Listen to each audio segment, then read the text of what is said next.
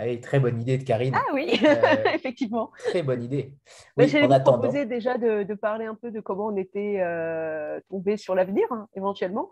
Ça peut faire une entrée en matière qui laissera le temps à Catherine d'arriver et on restera dans la droite ligne de la thématique de la soirée. Hein. Euh, alors, il faut savoir que L'Avenir, ça a d'abord été publié euh, au Canada, donc dans une maison québécoise qui s'appelle Alto. Euh, Alto, ils, publient aussi, ils ont publié aussi Larry Tremblay, ils ont publié David Mitchell, ils publient pas mal d'auteurs que nous, en France, on connaît comme étant publiés par d'autres maisons d'édition. moi, je suis assez copine avec leur éditrice qui s'appelle Tania Masso, euh, on avait l'habitude de se voir une fois par an quand elle venait pour le Salon du Livre de Paris. Euh, en général, on se prenait euh, on se prenait un petit rendez-vous au bureau tranquillement après le salon pour prendre le café, papoter, parler de nos nouveautés. on s'était toujours dit qu'un jour, elle publierait au Canada un de nos francophones et nous, on publierait en France un des siens. Euh, donc euh, ça, euh, c'était un peu resté. une seule fois, on a travaillé ensemble. On, avait travaillé ensemble sur un roman d'une canado-américaine, mais une anglophone, où effectivement, on avait acheté leur traduction pour publier le titre en France. Ça s'appelait Les Blondes et l'autrice s'appelait Emily Schultz. Mais voilà, c'était pas la collaboration dont on rêvait, qui était un peu de s'échanger des auteurs et les faire traverser l'Atlantique. Et euh, moi, j'aimais beaucoup ce qu'il publiait, euh, ce qu'il publie encore. Euh, il y a beaucoup d'autrices que j'ai bien aimées, que j'avais envie de publier, mais ça ne s'est pas fait pour des tas de raisons. Soit qu'ils avaient déjà leur éditeur en France, soit d'autres raisons. Et, et, en fait, en 2020, on ne s'est pas vu bah, pour des raisons que vous pouvez imaginer. donc, Tania n'est pas venue en France. à ce moment-là, on était tous un peu très, très, très inquiets. C'était au printemps. Et finalement, on ne s'est pas vu avant 2021. Et encore en 2021, on s'est vu, bah, comme on se voit maintenant, euh, en Zoom. On s'est fait un Zoom, on s'est dit, oh, finalement, c'est aussi bien, on est chez nous, on travaille tranquillement, on va pouvoir parler de livres toute la matinée, ça va être bien sympathique. Elle m'a dit, est-ce que tu as lu L'avenir? Est-ce que tu en as entendu parler? On vient de le publier au Québec, ça marche super bien chez nous. Le roman est extraordinaire, je pense que tu vas aimer. Ok, d'accord. Elle me l'envoie, je le lis euh, quasiment tout de suite après parce que euh, j'ai confiance en Tania et j'ai adoré. J'ai vraiment adoré. Alors, je ne sais pas si tout le monde l'a lu euh, ici ou pas encore. Euh, non, pas encore. Pas encore. Il y, en a, une majorité qui ne l'a pas encore lu. C'est un roman que je trouvais d'une richesse incroyable, avec vraiment plein d'accroches différentes. Il y avait soit cette communauté d'enfants en fait qui était fascinante, qui faisait penser un peu à la République lumineuse, euh, ou à Sa Majesté des Mouches. Il y avait euh, la communauté des adultes, hein, qui est vraiment euh, basée autour de la solidarité en dépit de la pauvreté, en dépit de la précarité. il y a ce travail sur la langue que je trouvais magnifique, cette création d'une nouvelle langue francophone américaine, et aussi surtout ce paysage de Fort-Détroit, donc cette ville qui n'existe pas, cette ville parallèle, où la nature reprend ses droits. Donc vraiment, pour moi, c'est extrêmement riche. Donc très vite, je l'ai fait lire à Estelle en disant, écoute, je ne te dis rien de plus à part que j'ai adoré. Euh, fais-toi ton avis, euh, mais euh, je pense que ça peut te plaire aussi. alors, sans surprise, Estelle a adoré elle aussi. On s'est dit, effectivement, il faut vraiment qu'on publie ce titre en France. c'est tout à fait dans notre ligne à Asphalt.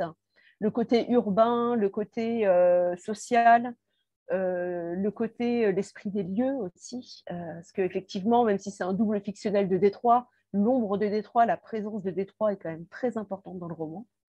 Et du coup, j'ai eu la joie de pouvoir revenir vers Tania en disant on aimerait acheter les droits français pour l'avenir.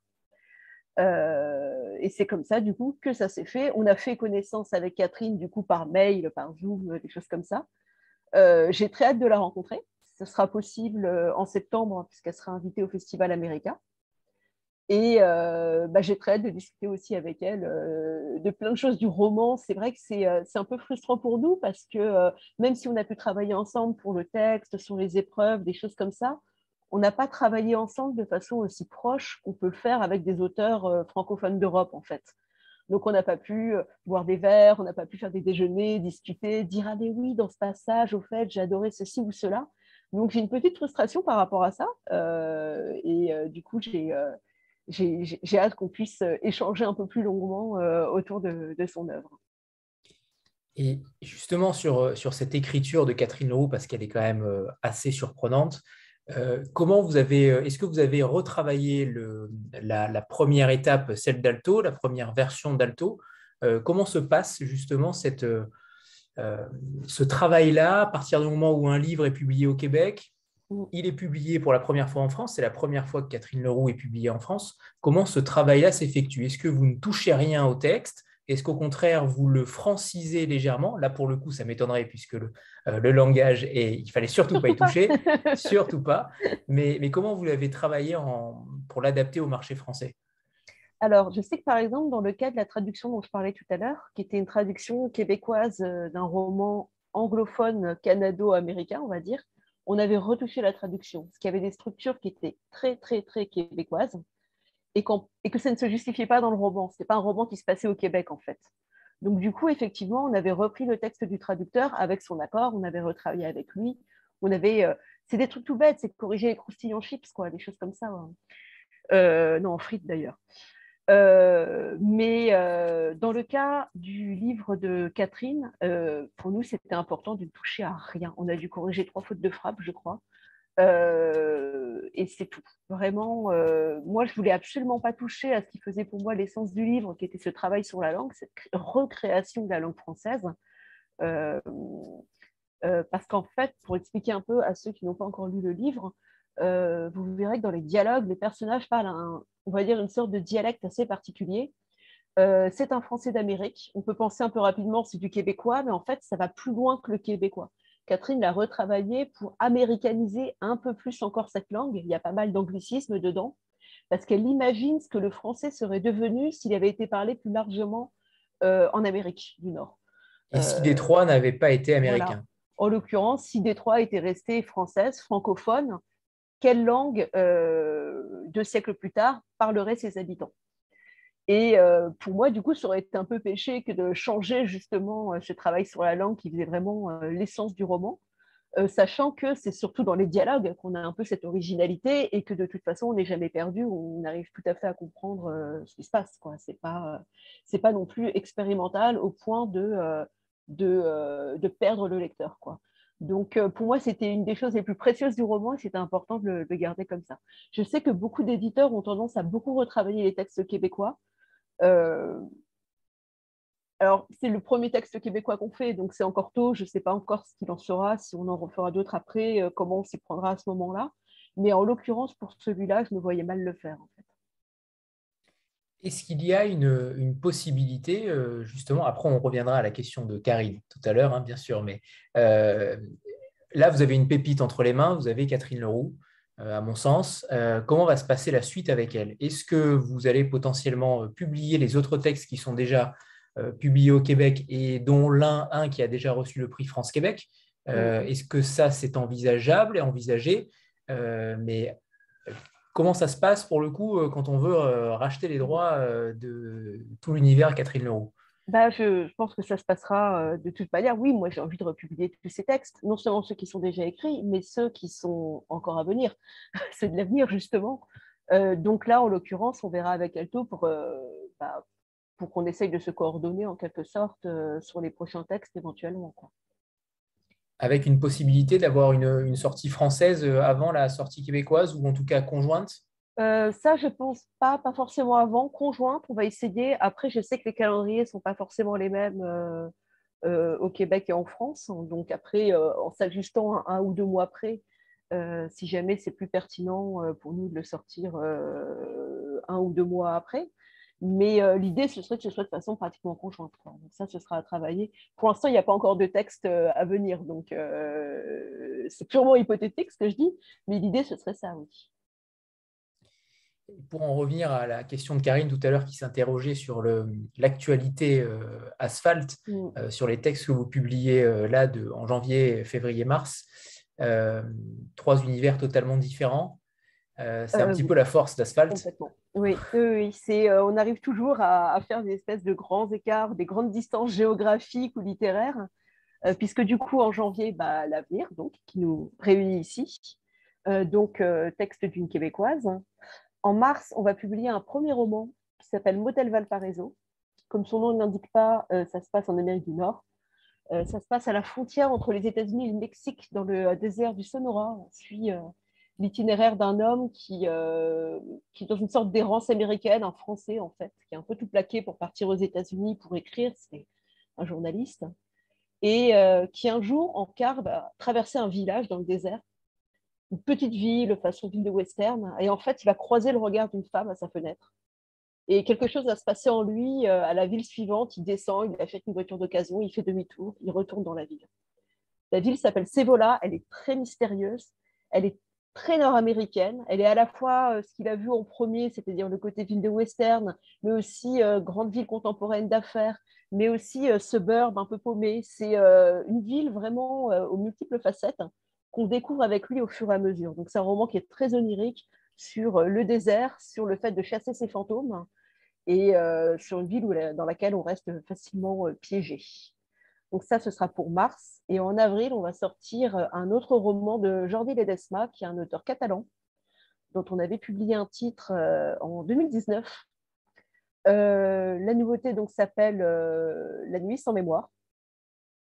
Et c'est l'histoire de, on va dire, la métamorphose d'un petit village de pêcheurs dans les années 90 qui va devenir une station balnéaire à la mode.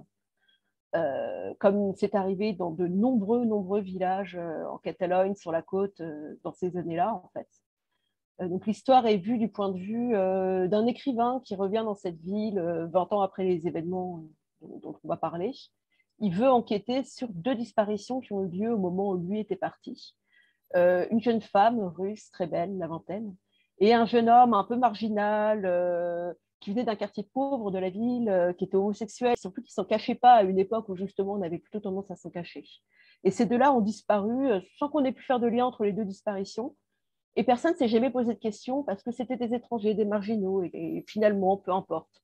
Et lui, 20 ans après, va enquêter sur ces disparitions et découvrir qu'effectivement, enfin découvrir et s'en douter, mais que la ville, en fait, est euh, sous l'emprise de grandes familles catalanes qui se sont énormément enrichies pendant ces années de transition et de façon parfois euh, un peu sale, on va dire. Donc ça parle vraiment euh, de l'arrivée du tourisme dans une région, de ce que ça peut transformer, de l'arrivée de la drogue aussi, de l'arrivée du tourisme international, donc beaucoup d'étrangers qui arrivent dans un endroit qui n'était pas adapté pour ça à l'époque. Ça parle de fortune très, très vite fait. Ça parle de fortune très vite défaite aussi. C'est un vrai roman de mœurs sur l'Espagne de cette époque-là et c'est un très très beau roman, surtout avec une plume très littéraire. Parfait. Alors bonsoir à toutes et à tous. Euh, la rencontre tant attendue est là parce que euh, depuis que j'ai lu L'avenir, en effet, j'ai eu euh, un rapport au roman totalement différent parce que Catherine Leroux, vous m'avez totalement saisi. Vous avez une écriture qui est si particulière, si singulière et vous avez inventé un mode de langage dont on parlera évidemment tout à l'heure. mais d'abord, j'aimerais en savoir plus sur vous. vous êtes évidemment là en direct du Québec. Euh, mais vous avez exercé plusieurs métiers, euh, journaliste, euh, romancière et maintenant éditrice depuis, depuis deux ans aux éditions Alto. Vous avez reçu de nombreux prix au Québec. vos romans, à chaque fois, ont été plébiscités par le public. mais j'aimerais savoir comment, en 2011, vous avez décidé de commencer à écrire tout simplement. Euh, je n'ai pas décidé de commencer à écrire en 2011. J'ai décidé de commencer à écrire probablement en 1987-88. Ça doit être dans ces eaux-là que j'ai appris à écrire.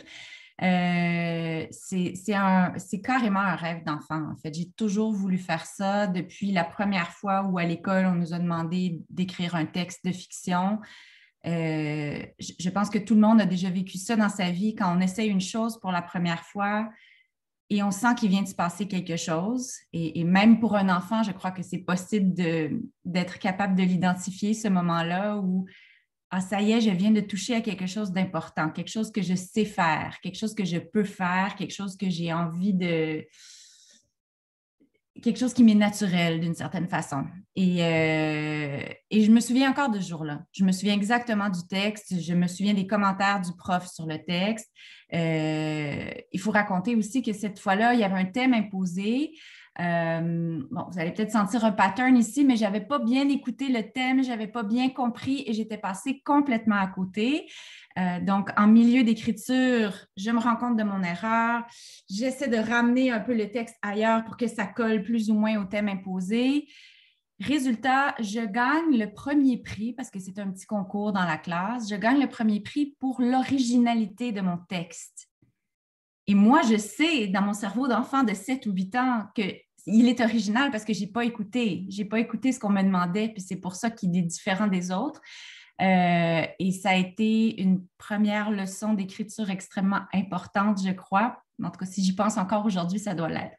Euh, donc, tout ça pour dire qu'en 2011, ça faisait des années que j'écrivais. J'ai commencé par, écrire des petits, des petits poèmes, des nouvelles. Euh, j'ai écrit un roman au complet que j'ai jeté à la poubelle.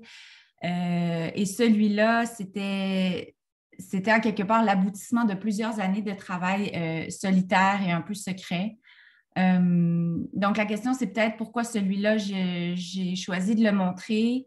Euh, je sentais que j'étais arrivée au bout de ce que j'étais capable de faire seule. C'était le projet d'écriture dont j'étais le plus satisfaite. et j'avais effectivement un autre métier, j'étais journaliste. J'aurais pu continuer à travailler comme journaliste toute comme journaliste toute ma vie, j'aimais ce métier-là, mais je me suis dit, bon, là, je vais ouvrir une porte d'un an. Je vais finir ce roman, je vais l'envoyer à des éditeurs, on va voir ce qui arrive. S'il est refusé partout, ben, c'est fini. Je la ferme, cette porte-là, puis l'écriture, ça sera un hobby. Euh, et je ferai d'autres choses. Et la, porte, la porte s'est ouverte et elle s'est ouverte encore et, j'ai pu rentrer dans, dans, le monde de la littérature avec ce premier roman qui s'appelle La marche en forêt. Euh, ensuite, vous avez, avez écrit euh, trois autres textes, euh, justement, mais de manière plutôt disparate, puisque les, auteurs, en principe, régulièrement publient un livre par an. Vous, ce n'est pas le cas. ce n'est pas du tout le cas, puisque depuis l'avenir, vous aviez écrit Madame Victoria en 2015. il s'est passé plus de cinq ans entre le dernier, entre Madame Victoria et l'avenir. Est-ce que vous êtes un écrivain perfectionniste? Est-ce que euh, justement ce texte-là, on sent qu'il a été travaillé, retravaillé? On sent que vous avez, euh, euh, et notamment sur le langage, dont on parlera plus longuement tout à l'heure, mais on sent que vous pourriez encore, si vous le relisiez une fois de plus, vous pourriez encore, selon vous, est-ce que vous pourriez encore le retravailler encore? Est-ce que c'est une possibilité? À l'infini. En fait, je trouve insupportable de lire mes plus anciens livres parce que plus, le temps passe, plus ma relation à l'écriture évolue, plus la manière dont je veux exprimer certaines choses change. Euh, donc, euh, oui, je voudrais toujours les changer. Euh, le texte qui se retrouve dans les mains des lecteurs, c'est comme un cliché d'un moment, de ce texte-là à ce moment-là. c'est sûr qu'il pourrait continuer à évoluer mais je pense aussi que c'est sain de, lâcher prise à un moment, un moment donné. Est-ce que je suis perfectionniste? Oui, un peu. Euh, je pense aussi qu'avec l'avenir, je, suis entrée dans, dans une autre façon d'écrire euh, qui est en partie liée à mon mode de vie. Il faut que, faut que je gagne ma vie.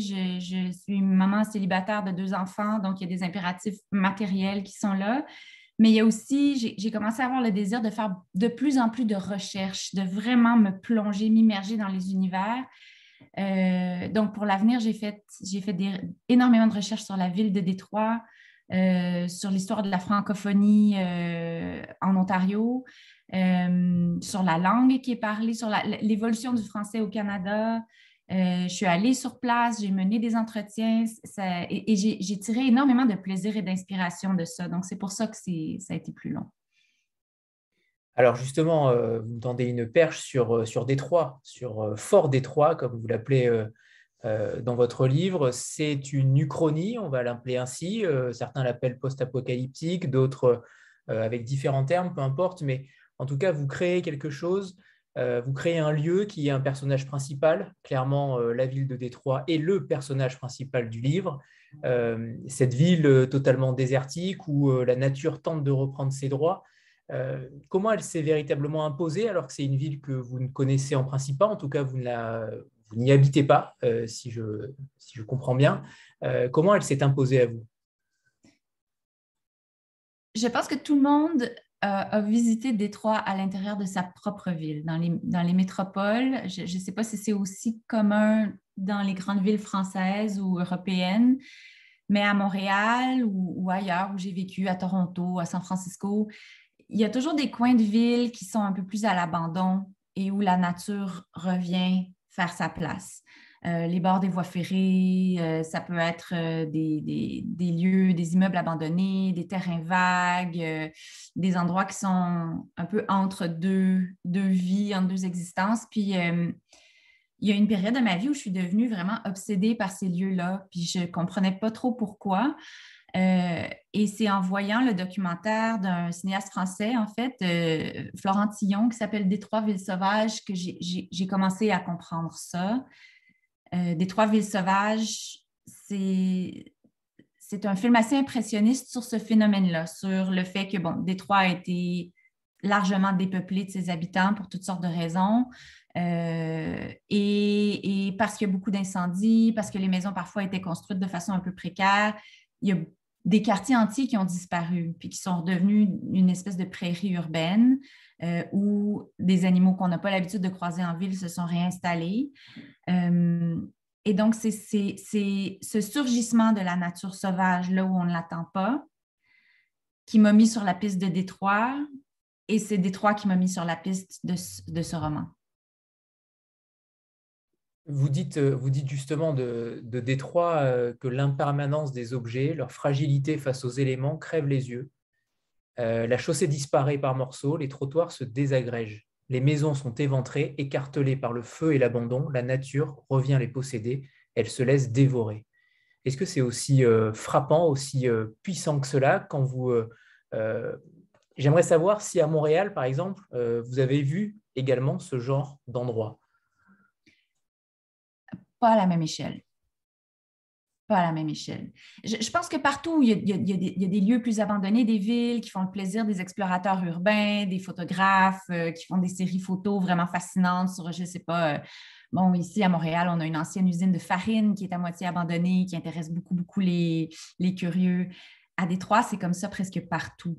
Cette description que vous venez de lire, il n'y a pas d'hyperbole là-dedans. J'ai voyagé à Détroit avec une bonne amie euh, qui, a été dans presque tous les pays du monde, une, autre écrivaine, Madeleine Tienne, qui m'a dit que le seul endroit au monde qu'elle avait vu qui lui rappelait Détroit, c'était Beyrouth après la guerre. Donc, il n'y a pas d'exagération dans ce que je dis. Puis quand on me dit que c'est une histoire post-apocalyptique, ce que je réponds, c'est pas vraiment. Pas vraiment. C'est un luxe qu'on a de penser que c'est quelque chose qui n'existe pas encore, euh, cette apocalypse-là, si c'en est une. Mais elle a déjà touché Détroit et probablement beaucoup d'autres villes que je ne connais pas. Euh, mais moi, ce qui m'intéressait, c'était beaucoup moins l'apocalypse, parce qu'en fait, on en parle constamment de, l'apocalypse environnementale, l'anthropocène. Euh, on vit tous avec, en tout cas, beaucoup de gens vivent avec énormément d'inquiétude par rapport à ces faits-là. Moi, ce qui m'intéressait, c'était ce qui peut persister après. Puis c'est ça qui est beau, selon moi, à Détroit. Pas seulement la question de la nature qui revient, des arbres qui poussent littéralement à l'intérieur des maisons, puis leurs troncs sortent par les fenêtres. Euh, c'est aussi ce que les humains font de ça. J'ai pas inventé non plus l'agriculture, euh, l'agriculture urbaine un petit peu, un petit peu cowboy euh, qui est pratiquée par mes personnages. Ça aussi, ça existe à Détroit, puis c'est ce que je trouvais beau. c'est ce que j'avais, c'est ce que j'avais envie de montrer ce qui me frappe réellement dans votre roman, c'est la dualité. Euh, d'un côté, le côté extrêmement sombre, euh, avec cette ville euh, très endeuillée, pourrais-je dire, et de l'autre côté, ce côté sombre est totalement éclipsé par votre lumière. la lumière des enfants, évidemment, mais la lumière de la nature. Et, vous l'avez inséré avec une telle, une telle facilité. J'aimerais connaître votre secret sur l'équilibre que vous avez réussi à trouver entre ces deux entre ces deux pans en réalité, ce qui est plutôt rare euh, de trouver autant de, lumière dans un roman qui, euh, d'apparence, est plutôt sombre. En tout cas, la première partie est extrêmement sombre. Oui. Euh, je pense que j'ai toujours voulu que ce soit équilibré. Le secret de l'équilibre, par contre, n'est pas dans l'intention ou dans quelque chose qui se serait installé naturellement. Il a fallu y travailler. il y a eu des versions qui étaient désespérantes. Euh, et en les lisant, je me disais non, c'est pas possible. Ou, alors, c'est ce que j'entendais de mon éditeur. Il y a eu des versions qui étaient un petit peu trop euh, comme si on, les regardait avec des lunettes roses. Donc, ça a été un, travail euh, très minutieux d'essayer de, créer cet équilibre-là. Ça, c'est quelque chose qui s'est qui s'est vraiment euh, fait d'une version à l'autre en y réfléchissant, en enlevant quelque chose, en remettant quelque chose et en essayant non seulement de tenir compte du positif et du, négatif, mais aussi euh, de tous les éléments qui font qu'une ville est à la fois dure et belle. Euh, je vais vous donner un exemple. Dans les premières versions, la musique n'était pas présente. Et à un moment donné, en, continuant à lire, euh, à m'informer sur Détroit, je me suis rendu compte que c'était impossible de, parler de cette ville-là sans parler de la musique parce que c'est, une des choses qui la rend belle, c'est une des choses qui lui confère qui confère à ses habitants la résilience qu'ils ont, euh, toute l'âme de cette ville-là.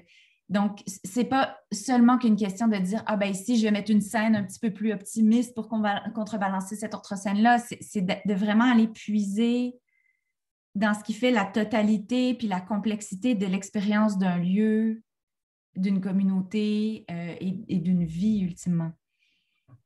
C'est terriblement bien fait pour ceux qui ne l'ont pas encore lu. C'est peut-être le, euh, le plus de ce roman. on lit rarement ce genre de choses, hein, euh, Catherine, sincèrement, on lit rarement des romans aussi, euh, aussi subtils, en fait, dans la manière d'évoquer une histoire et notamment, évidemment, l'avenir. On parlera tout à l'heure de cette deuxième partie qui est, qui est encore, plus, encore plus parlante. mais d'abord, Isabelle a une question. oui, bonsoir à tous, bonsoir à toutes. Euh, merci Catherine pour cette euh, rencontre. Alors, je n'ai pas encore lu le livre, moi. Par contre, euh, j'ai eu l'opportunité d'aller à Détroit il y a fort longtemps. très longtemps, vous n'étiez pas né, je pense. Et du coup, en fait, j'aurais voulu savoir, vous, quand vous avez visité cette ville, c'était quand Et parce que, j'avais déjà l'impression que c'était, j'avais plutôt entendu dire que Détroit était en train de se réhabiliter enfin le centre était en train un peu de se réhabiliter. Mais apparemment, d'après ce que vous dites, pas, pas tant que ça. Donc euh, voilà. Euh, c'est une longue réponse. Je suis curieuse de savoir à quelle époque vous y avez été. 89, 1989. Du XVIIe siècle. J'étais née. non, non, il y a, enfin, oui, voilà, il y a 30 ans. Euh, mais moi, à cette époque-là, de Montréal, qui est loin de Détroit, mais pas suffisamment pour que ça soit euh, inaccessible. Je veux dire, les Montréalais vont beaucoup aux États-Unis, à New York, à Boston, etc. Euh, la rumeur sur Détroit à cette époque-là, c'était qu'il ne fallait pas marcher à l'extérieur, ne serait-ce qu'un seul coin de rue, parce qu'on allait être égorgé. Il y avait des rumeurs pas possibles sur Détroit à cette époque-là. Et quand je suis allée, J'en ai parlé aux gens de Détroit, aux gens de Windsor, qui est la ville canadienne qui est juste de l'autre côté du pont qui est actuellement bloqué par des camionneurs. Je ne sais pas si c'est, ça s'est rendu sur la scène internationale, cette histoire-là. Euh, et les gens riaient. Je leur disais, mais c'est ça, c'était ça la rumeur au sujet de Détroit. Puis les gens riaient parce qu'ils disaient, oui, nous, on aimait ça que les gens pensent que c'était si dangereux chez nous. Mais tu sais, ça l'a été, mais jamais à ce point-là. Bref. Oui, j'y suis allée à deux reprises. Là, je vais essayer de ne pas me tromper sur les dates. Je vous dirais peut-être en 2016 et en 2017 ou 2018. Dans ces eaux-là, il y a à peu près un an et demi qui sépare mon premier séjour de mon deuxième. Et entre, entre les deux, j'ai vu déjà une différence au niveau de la revitalisation. Euh, au centre-ville, oui, par exemple, euh, il y a des gratte-ciels, des magnifiques gratte-ciels au complet qui avaient plus de fenêtres quand je suis allée la première fois ils en avaient la deuxième. Ça a l'air de rien, mais c'est un gros investissement, refenestrer un gratte-ciel au complet. Donc, ça veut dire qu'il y a de l'argent qui commence à être injecté euh, dans, le centre de Détroit et dans les quartiers historiques qui, qui, sont bons, qui ont, qui ont un cachet, euh, qui peuvent attirer euh, les petits restaurants, les brasseries, les bars, tout ça, ça, Il y avait vraiment une immense différence entre la première fois et la deuxième fois. Donc, ça, ça montre à quel point cette revitalisation se, fait rapidement. Ceci dit, euh, elle est circonscrite à certains quartiers. Euh, plus on s'éloigne du centre, plus moins en fait on la sent cette revitalisation-là. Euh, ce qui pousse à se demander, mais est-ce que c'est parce que c'est quelque chose qui va euh, se développer de façon concentrique ou simplement parce que c'est cosmétique et qu'on essaie de revitaliser un lieu qui va être investi par des visiteurs qui ne vivent pas à, Détroit? Est-ce qu'on est en train de revitaliser cette ville pour les touristes ou pour, un certain pan de la population? Parce qu'il reste que ceux qui sont restés ceux qui ont fait que Détroit n'a pas complètement disparu de la carte, ce n'est pas eux du tout qui bénéficient de ce qui est en train de, se passer à Détroit. Je pourrais en parler pendant des heures, mais je, vais m'arrêter là. ah, merci. Merci à vous. Sandra? Oui, bonsoir euh, tout le monde. Bonsoir Claire et Catherine. Euh, d'abord, Catherine, euh, je suis en train de lire votre roman et vraiment, c'est voilà, c'est pas pour euh, pour faire trop de choses, pour, dire trop de choses hein, sur ce roman ce soir, parce qu'on vous reçoit, mais simplement, euh, vraiment, je suis, euh, je suis conquise par votre écriture. c'est magnifique, bravo. J'avais une question par rapport à la situation apocalyptique, justement, et par rapport à, la réaction humaine, en fait, face à ces situations assez extrêmes. on voit que Gloria, par exemple, je ne suis pas très avancée hein, dans le roman encore, mais Gloria n'y croit pas en fait à, à la noirceur de cette ville, elle pense au contraire que cette ville n'est pas morte. Euh, donc on voit bien qu'il y a des humains qui à la fois euh, croient et ont l'espoir et puis, et puis s'entraident aussi, et puis d'autres au contraire ben, sont plutôt dans la noirceur et, plutôt dans le côté négatif de la perception de, cette ville. Et je me demandais si vous croyez vraiment que hum, les situations apocalyptiques exacerbent en fait les réactions des, des hommes euh, et finalement euh, font euh, ressortir ce qu'il y a de meilleur en eux ou au contraire de pire en eux, finalement. mais je pense que ce serait se mentir que de se dire dans, dans un lieu où il y a de moins en moins de ressources, que ça ne génère pas de tension, que ça exacerbe pas l'égoïsme et la violence. C'est sûr que c'est une réalité. Mais pour penser à ce roman-là, je me suis beaucoup inspirée d'un texte que j'ai, c'est merveilleux quand ils sont juste à portée de la main, euh, un texte de Rebecca Solnit qui s'appelle A Paradise Built in Hell. Je ne me souviens pas du titre, mais je sais que ça a été euh, traduit en français où en fait, elle, fait l'analyse de plusieurs moments de crise qui ont été vécus par certaines communautés, un tremblement de terre à San Francisco, une explosion dévastatrice euh, à Halifax au Canada. Euh, je me souviens plus de tous les exemples, mais bon, euh, il y en a plusieurs. Et à chaque fois, ce qu'elle relève, c'est d'une part l'attente que les autorités en place ont de voir la situation dégénérer instantanément. Euh, l'idée qu'on a, c'est il se passe quelque chose de terrible, euh, alors il va y avoir des masses de gens enragés avec des fourches et des torches dans les rues. c'est le cliché, mais, il reste que cette idée-là est acceptée comme vraie au point où euh, souvent, les autorités vont mettre en place des mesures de sécurité et de répression avant même qu'il ne se soit passé quoi que ce soit, alors que dans les faits et quand on fait l'analyse de ces événements-là, on recense très, très peu d'actes violents ou antisociaux et une immense, une pléthore d'actes euh, euh, altruistes, généreux, de partage, des gens qui s'organisent, des gens qui créent des cuisines collectives, des gens qui essaient de trouver des abris pour ceux qui n'en ont pas. Euh, la première réaction des êtres humains, c'est de s'entraider.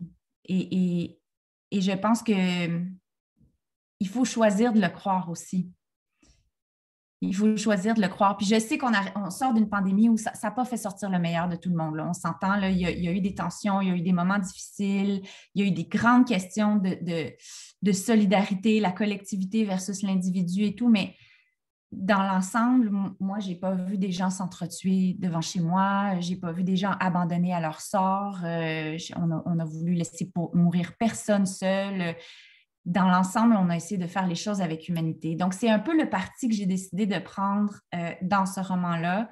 Oui, certainement, il va y avoir des pillards, il va y avoir des gens qui vont essayer de tirer avantage de certaines situations, euh, mais de manière générale, les gens vont s'entraider et, même, même au niveau des enfants qui sont moins socialisés que les autres, il va y avoir cet instinct de, collaboration. Euh, avant de parler de la playlist, parce que c'est aussi un moment important chez Asphalt lorsqu'ils sortent à chaque fois un, un roman. Euh, Claire et Estelle demandent justement aux auteurs euh, de choisir une playlist. On en reparlera juste après, mais Claire, est-ce que tu pourrais faire le pitch du roman? J'aime beaucoup avoir les pitchs des éditeurs parce que souvent il est différent des auteurs. Et, ça, c'est toujours intéressant. le pitch du roman pour ceux qui ne l'ont pas encore lu et, notamment à travers ces personnages, que ce soit Gloria, Judith et Mathilda Cassandra, puisqu'elles font partie de ce postulat de départ je trouve que c'est un roman difficile à pitcher. En fait, c'est pour ça qu'il m'a beaucoup plu. Euh, je trouve qu'il y a tellement d'aspects par lesquels on peut l'aborder que euh, l'exercice du pitch risque d'occulter certains points entiers de l'intrigue et je trouve que c'est un peu dommage.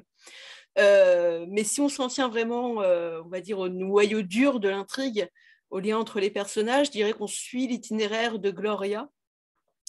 Gloria qui se retrouve dans cette ville de Fort Détroit à la suite d'un drame familial.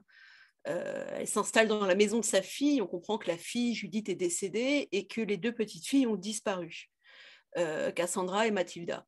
Donc déjà, euh, on va suivre un peu l'itinéraire de Gloria qui essaye de trouver ses marques dans cette ville inconnue, très éloignée de sa réalité, on le, devine.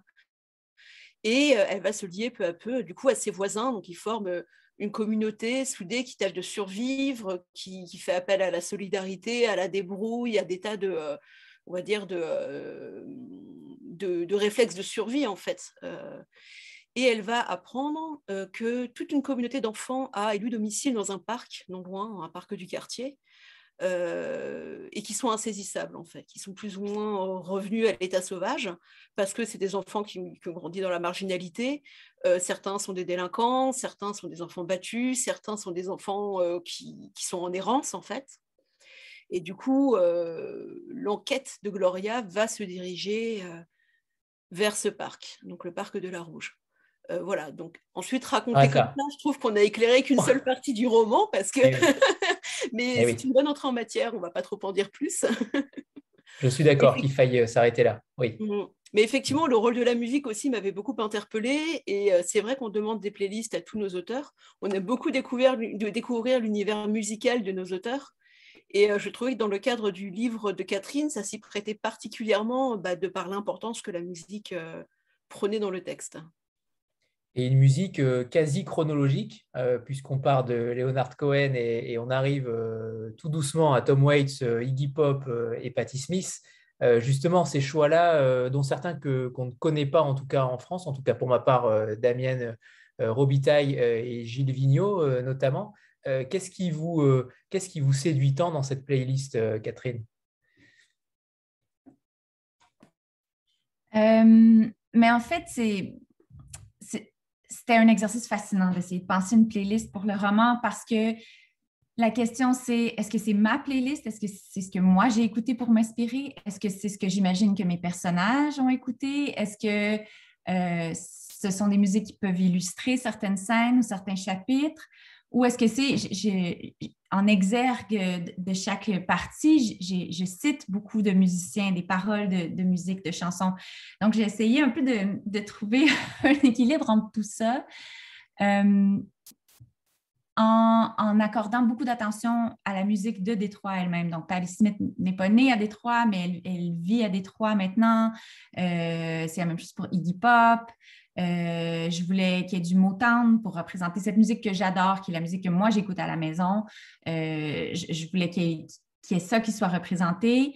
Mais en même temps, je voulais, pour moi, Damien Robitaille, c'était une façon de, rendre présente la, francophonie ontarienne parce que je ne sais pas ce que, comment on perçoit cette réalité-là de la France. Mon impression, c'est que peut-être on réalise qu'il y a du français au Québec, mais pas tant à l'extérieur, alors qu'il y a des communautés francophones un peu partout à travers le Canada, avec chacune leur histoire, leur particularité. La communauté du sud de l'Ontario, la communauté francophone qui donc a peuplé Détroit à l'époque, mais qui s'est retirée de l'autre côté de la rivière euh, une fois que Détroit est passé aux mains des États-Unis, est extrêmement ancienne. On parle, on parle euh, du 18e siècle, on parle des, voyages d'Antoine de, Antoine euh, de la mode Cadillac. Donc, je voulais représenter ça. à la Clairefontaine est une très vieille chanson que tout le monde, tous les francophones du Canada connaissent et chantent.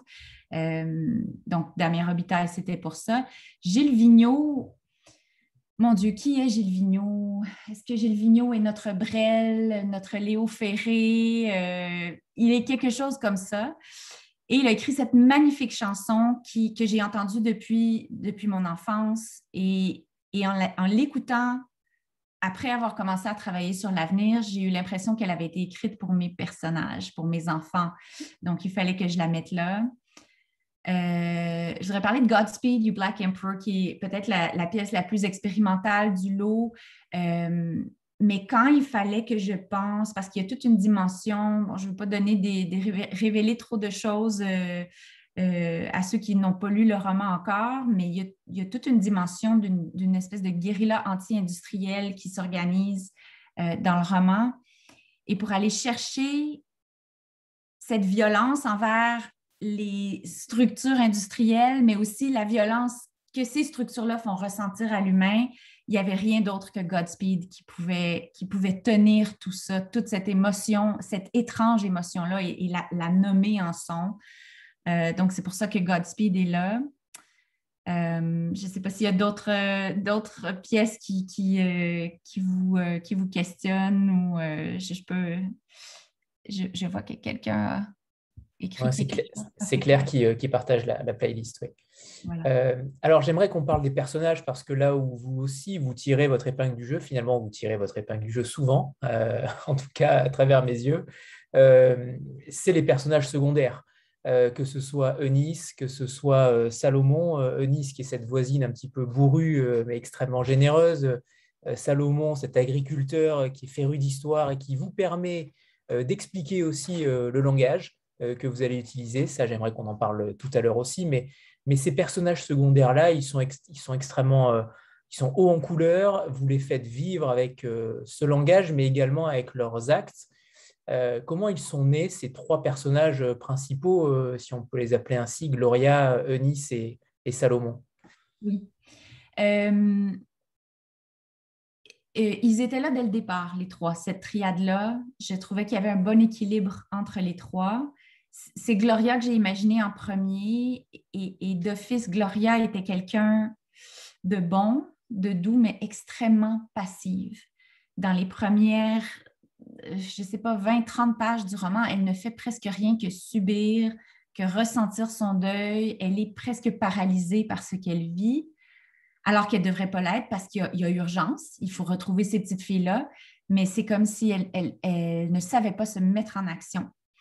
Alors, ça prenait absolument quelqu'un qui soit tout le contraire, et ça, c'est Eunice. Eunice, c'est une battante, euh, c'est quelqu'un qui n'est pas capable, c'est le genre de femme qui n'est pas capable d'arrêter de bouger ou de faire quelque chose, c'est le genre de femme qui parle au téléphone en nettoyant sa table, puis euh, euh, extrêmement volontaire, bourrue, comme vous l'avez dit, mais extrêmement drôle aussi. donc, elle venait faire une sorte de contrepoids à, un personnage principal qui était quand même difficile à mettre en action. C'est, l'action vient de Nice, en tout cas pour toute la première partie. Et lorsque Nice a besoin d'aide dans la troisième partie, mais là, Gloria a reçu assez d'énergie de sa part pour être capable de lui rendre l'appareil. Euh, donc, Eunice est venue comme ça. Je pense qu'Eunice était là aussi. C'est très utile d'avoir un personnage comme ça pour une autrice parce que si elle met Gloria en action, elle me met moi en action aussi. C'est quelqu'un qui, qui par sa vigueur, par sa dynamite. voilà. Donc, euh, j'ai beaucoup aimé Eunice. j'ai beaucoup aimé l'écrire. Elle, m'a, elle a été très bonne pour moi. Salomon était un peu l'équilibre entre les deux. C'est, quelqu'un de beaucoup plus calme, euh, qui parvient peut-être aussi à créer un terrain, un terrain neutre, un terrain, un terrain fertile. C'est un agriculteur. Euh, mais c'est surtout un, passionné d'histoire. C'est lui qui porte l'histoire de la ville, c'est lui qui peut l'expliquer aux autres, qui insiste pour l'expliquer aux autres. Euh, mais il n'était pas question de le laisser faire des monologues sans être interrompu. Donc, il est interrompu d'abord par Eunice, qui a une vision un peu différente, une interprétation un peu différente de l'histoire, euh, et ensuite par les enfants qui ont eux-mêmes inventer leur propre version de l'histoire du lieu qu'ils habitent. donc, il y a toujours quelqu'un pour le contredire, mais ça ne fait rien parce qu'il nous apporte de l'information quand même. Euh, et, ce que ces trois-là sont capables de faire ensemble aussi, c'est qu'ils ont chacun des moyens qui, quand il va falloir prendre en charge, quand il va falloir apporter une aide bienveillante aux enfants, ils ont chacun un élément de la réponse. Ils ont chacun une clé qu'ils peuvent apporter.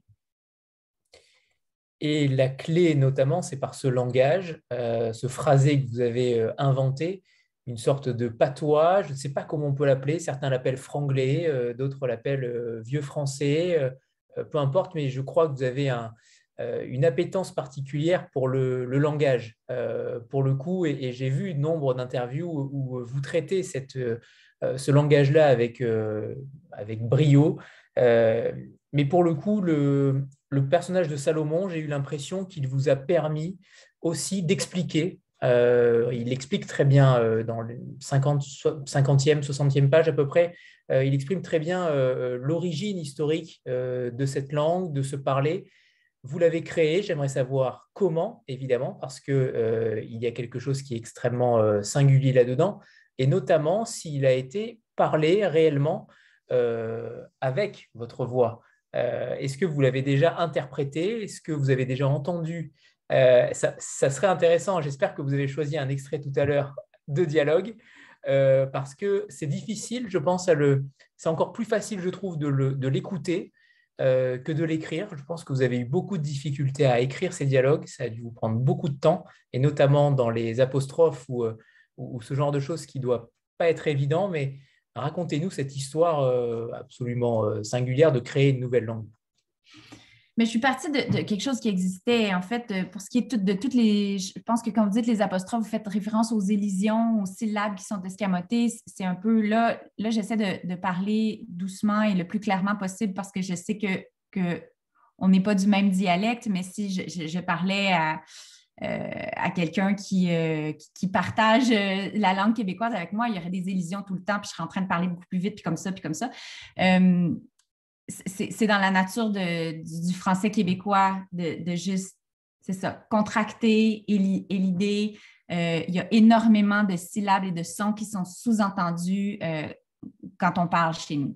Donc ça, cette partie-là, ça n'a même pas été difficile. Au départ, moi, j'avais, j'avais donné une langue très semblable à celle qu'on parle au Québec à mes personnages. Euh, mais à un moment donné, il m'est apparu que ça n'avait aucun sens de faire ça parce que euh, pour ceux qui ont voyagé un peu au, Canada, on parle français euh, en Acadie, dans les provinces maritimes, Nouveau-Brunswick, Nouvelle-Écosse, même à Terre-Neuve. mais ce n'est pas du tout le même français qu'on parle ici. L'accent est différent, les expressions sont différentes, la pénétration de l'anglais aussi se fait d'une autre façon. et c'est vrai pour ce qui est du français qui est parlé en Ontario, on ne parle pas le même français en Ontario non plus, et on ne parle pas le même français à Winnipeg, et on ne parle pas le même français sur la côte, est, la côte ouest. Donc, je trouvais ça un peu hypocrite de décider aléatoirement que mes personnages fort détroitiens parleraient comme moi je parle. Donc, je me suis mis à faire un travail à la fois au niveau de l'influence de l'anglais. J'ai essayé d'imaginer une influence différente de, celle qui est présente euh, au Québec. Et j'ai essayé d'aller chercher des archaïsmes parce que je sais qu'au Québec, on utilise des mots qui sont considérés comme des archaïsmes ailleurs dans la francophonie. Euh, j'ai essayé d'aller en chercher d'autres. Et pour ça, j'ai eu le bonheur de tomber sur un lexique. Il y avait quelqu'un, un, ethnologue, qui avait fait une recension de toutes les expressions de la francophonie de la région de Windsor-Essex et donc de la région de Détroit. Parce qu'il ne faut pas oublier qu'il y a eu du français qui a été parlé à Détroit. Ça, je ne l'ai pas inventé. Euh, pour, euh, je pense que c'est Isabelle qui disait qu'elle avait voyagé à Détroit. Euh, les noms des rues, c'est Gracio, c'est, je ne sais pas, La Chapelle, il y a plusieurs noms Français qui ont laissé leur marque sur la ville. Donc, on peut imaginer que les expressions qui ont survécu juste de l'autre côté de la rivière, euh, à Windsor, à Essex, dans ces coins-là, mais ce, sont les mêmes. Donc, euh, j'ai exploité ce lexique-là et là, ça a été difficile parce que je, devais repérer des mots que je pouvais insérer dans mes dialogues. C'était aussi systématique que ça. J'essayais de, faire une place à ce corpus de mots pour le faire rentrer dans des, dialogues qui étaient déjà écrits. Alors, ça a été, très, très long avant d'arriver à, une langue que je trouvais crédible, satisfaisante, à la fois lisible, parce que même les Québécois ne comprenaient pas beaucoup, beaucoup des expressions que j'ai mis là. Euh, à la fois lisibles mais différentes, qui semblaient assez authentiques, ou en tout cas crédibles. Euh, ça a été long, mais ça a été une des choses les plus amusantes à faire dans tout le roman. J'ai tellement eu de plaisir à imaginer ce dialecte-là.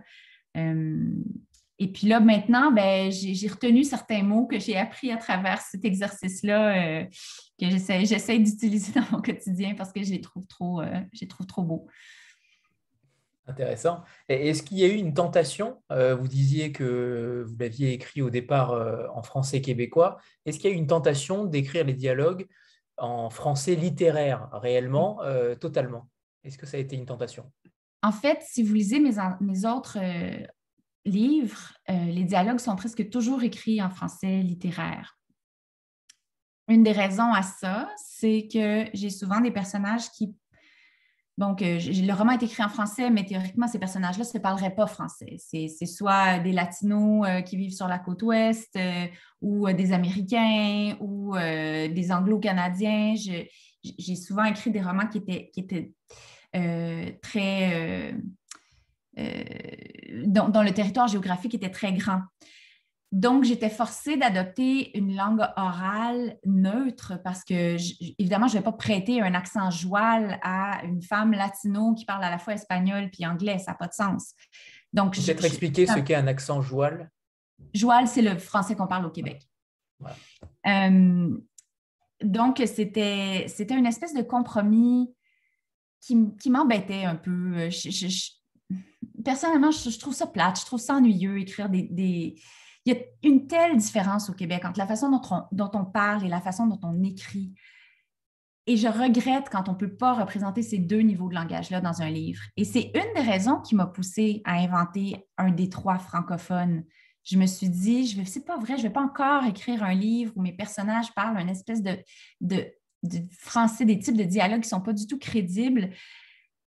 Et je me suis dit, mais j'ai juste j'ai juste à leur donner une langue française. J'ai juste à décider que tous ces gens-là parlent encore français. Ça a été, ça a été un peu l'étincelle de départ, en fait, ce désir de vouloir, euh, de vouloir donner beaucoup de place à l'oralité euh, dans mon roman. Alors, vous vous amusez également avec le langage, mais par rapport au personnage, parce que euh, vous le rendez, vous rendez le langage extrêmement protéiforme en fonction des personnages, et notamment les enfants, parce que vous leur faites faire de grosses fautes. Euh, ça, ça a dû être aussi euh, jouissif de, voir peut-être la tête des éditeurs euh, ne pas comprendre que vous faisiez des fautes volontaires. donc, on rassure tout le monde, les fautes sont volontaires. mais, c'est une, une, force aussi, justement, d'ancrer aussi du langage crédible. Et c'est ce que vous venez de dire, en fait. Vous, vous préférez la crédibilité du langage plutôt que le style, juste pour faire style. Oui, mais c'est extrêmement difficile de faire parler un enfant d'une façon crédible.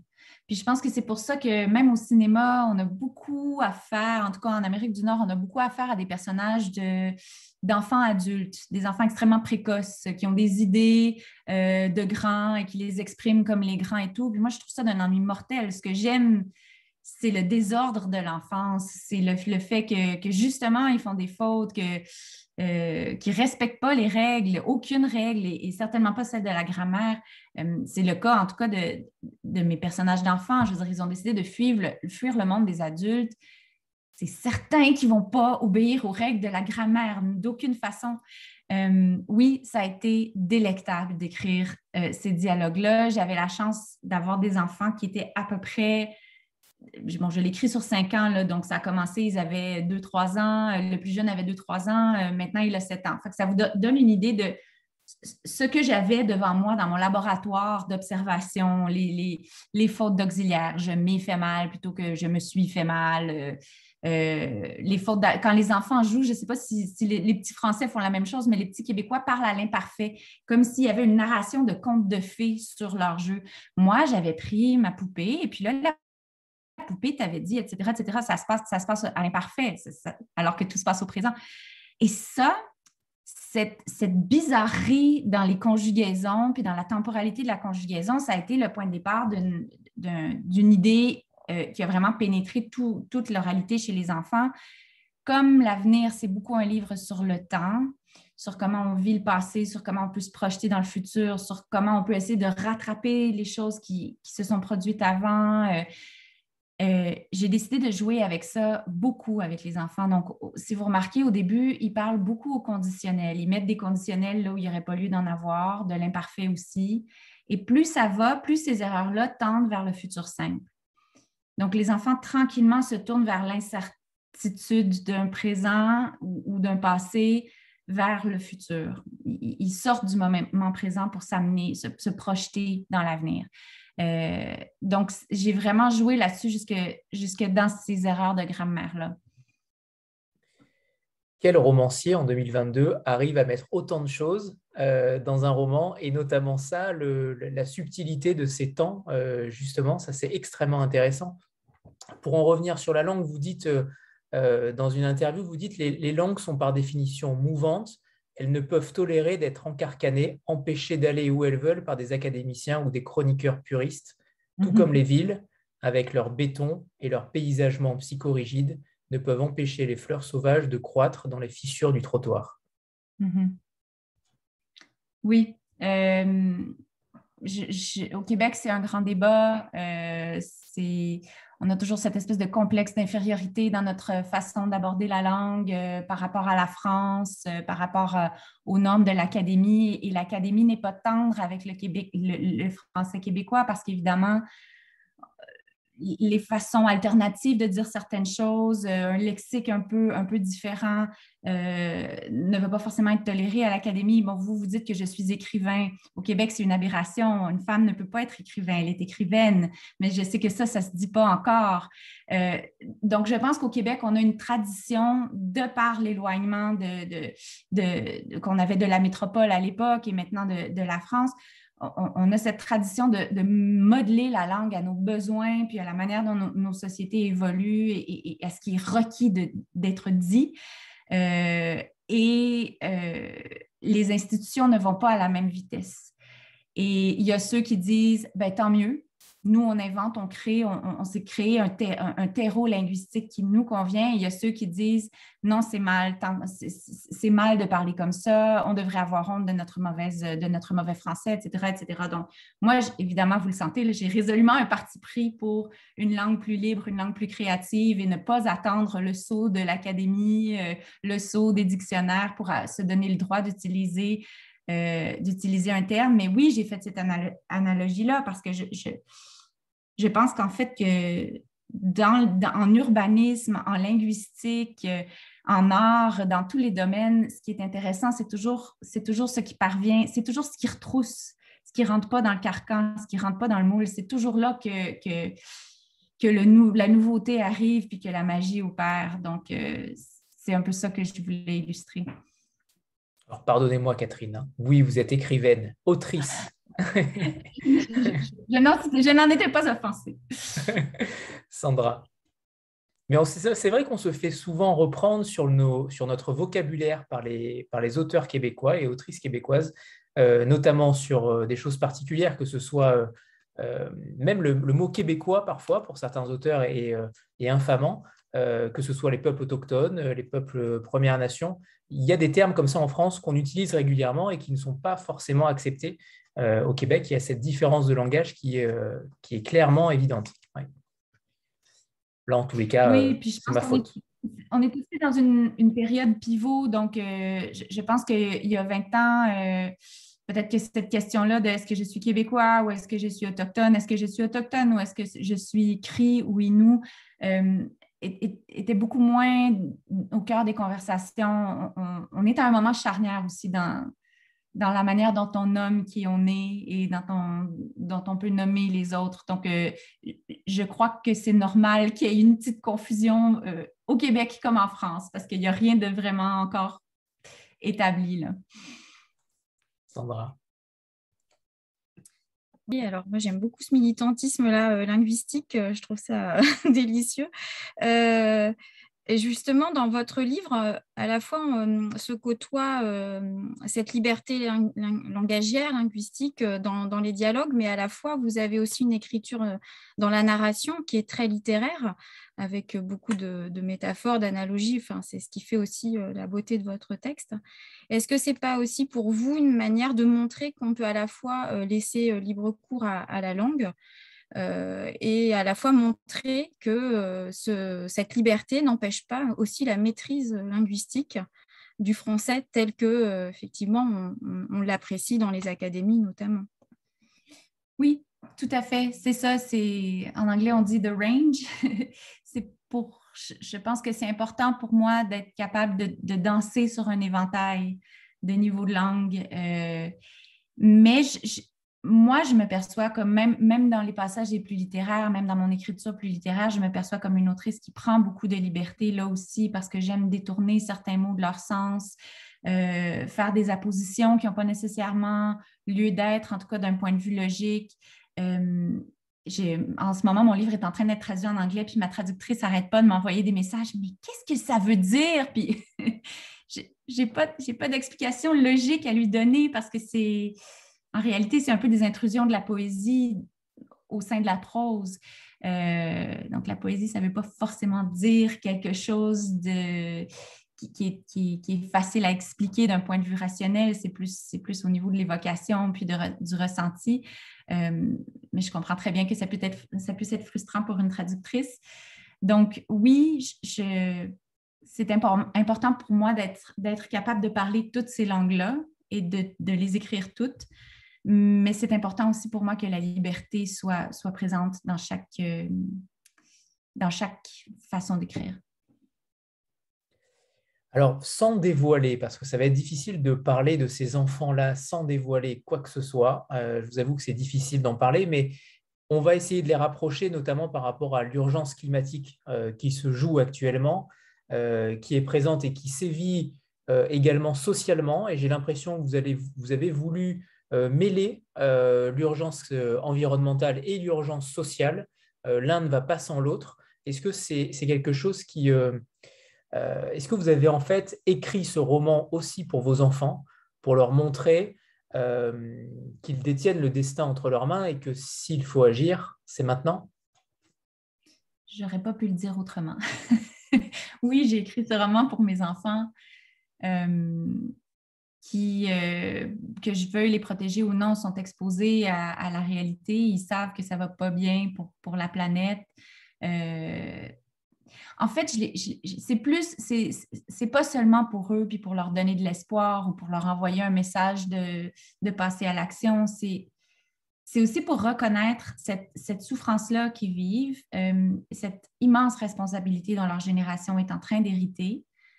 Euh, qui ne leur appartient pas. Ce n'est pas eux qui, sont à l'origine des décisions qui ont été prises. À l'âge qu'ils ont, ils subissent encore les modes de vie qui ont été déterminés par d'autres pour eux. Je trouve que c'est d'une injustice épouvantable. Euh, il y a des adolescents autour de moi qui me disent tous la même chose. Ils me disent qu'ils ne veulent pas avoir d'enfants parce que pour eux, ce n'est pas possible. Pas, pas, ça ne sera pas possible pour eux d'avoir des enfants parce qu'on s'en va vers un monde trop, euh, trop chaotique. Euh, et je comprends parfaitement pourquoi ils trouvent le monde chaotique. On n'a qu'à regarder ce que la planète est en train de vivre en ce moment. Donc, c'était un peu pour écrire un livre où cette injustice-là qu'on leur fait subir est reconnue et où les adultes sont appelés à prendre leurs responsabilités pour leur montrer, écoutez, vous n'êtes pas obligé de vous occuper de tout il y en a des adultes qui sont conscients de ce qui se passe, puis qui sont capables de, faire une partie du travail. Vous n'avez pas à tout porter. Euh, je suis consciente, là, évidemment, que je ne décris pas tous les enfants, puis je ne dis pas que mes enfants sont, en train de militer avec Extinction Rébellion dans la rue, euh, mais c'est quelque chose que je vois beaucoup autour de moi, puis que je pense qu'on va voir de plus en plus. Euh, peut-être que tout le monde a pensé euh, à, Greta Thunberg quand j'ai parlé de ça. Moi, je trouve ça extrêmement bouleversant qu'une petite fille qui était très jeune à l'époque ait pris autant sur ses épaules. Je pense qu'on va en voir de plus en plus. donc, c'était un peu pour rendre compte de ça réfléchir à ça, faire réfléchir à ça et, aussi... Euh, c'est une sorte de radicalisation, mais positive en tout cas pour, pour prendre le contrôle sur leur, sur leur vie. Exact, c'est ça, c'est ça. C'est une façon de dire aussi que peut-être cette génération-là ne, s'embarrassera plus euh, de manifestations pacifiques et de pétitions euh, et qui vont passer au niveau suivant. Moi, je, crois que c'est quelque chose qui va arriver. Puis, euh, puis on l'a vu, on l'a vu avant la pandémie, on atteignait, un certain paroxysme ici au Québec, ce n'était pas seulement le fait des jeunes, mais il y a, des nations autochtones qui ont, bloqué tout le, chemin de fer transcanadien pour, euh, bloquer un, projet, pour euh, protester contre un projet de pipeline. On commence à passer à des actes qui sont beaucoup plus difficiles à balayer sous le tapis.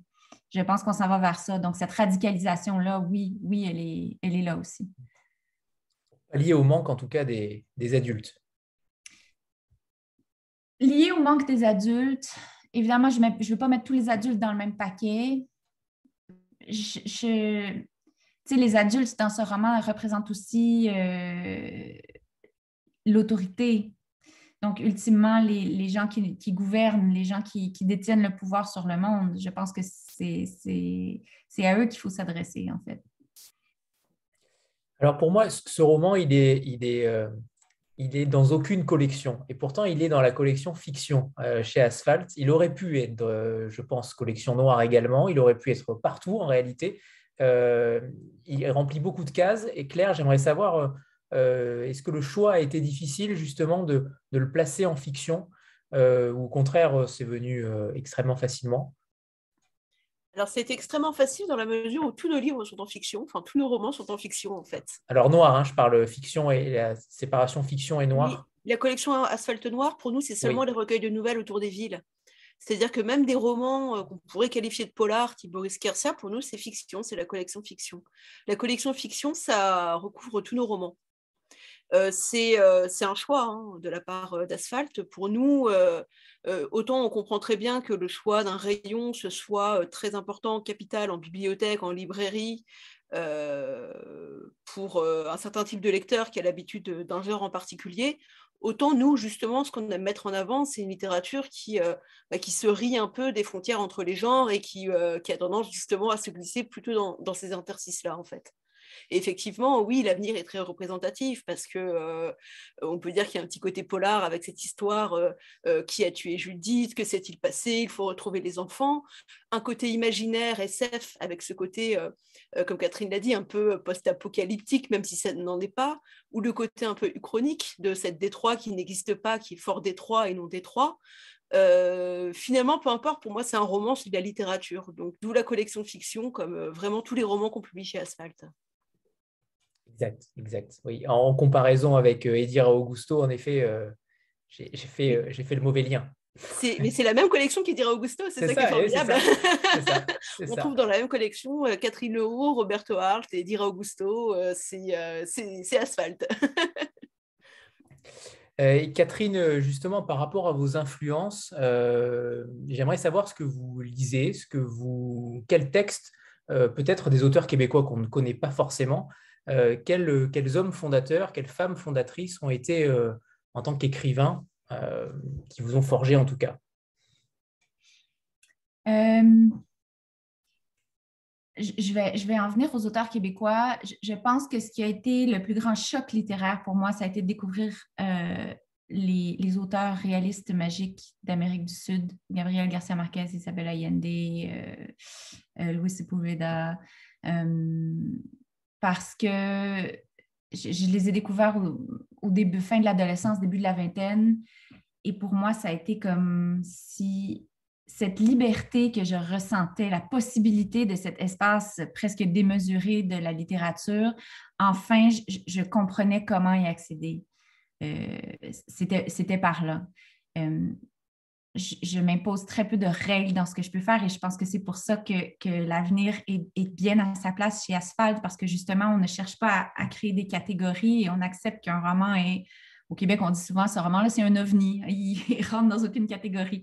Euh, donc ça, ça a été majeur pour moi. Puis j'aime, j'aime encore avoir recours à un certain réalisme magique. J'aime, j'aime me permettre des intrusions du surnaturel sans en, faire nécessairement... Euh, la, fondation de, tout le roman. C'est important pour moi. Ensuite, je parlais de la liberté dans la langue tout à l'heure, puis il y a des auteurs québécois qui, par leur manière de jouer avec les mots, de détourner certains mots de, leur sens, d'en inventer, euh, ont vraiment ouvert des portes. Euh, pour moi, je pense à Régent Ducharme, euh, l'auteur de La vallée des avalées notamment, à Hubert Aquin avec Neige Noire, entre autres, prochain épisode. Hubert Aquin qui était par ailleurs lui-même dans sa vie et, dans ses romans un, militant, il se considérait comme faisant partie de, de la résistance euh, on parle d'une résistance indépendantiste, euh, bon, euh, anti, anti-fédéraliste, anti-impérialiste. Et plus récemment, d'autres auteurs qui sont mes contemporains, qui, ont cette, espèce de souplesse, de, d'ampleur aussi dans l'écriture. Audrey Willemy, qui a publié un roman en France, je crois qu'elle a publié Les 100 en France.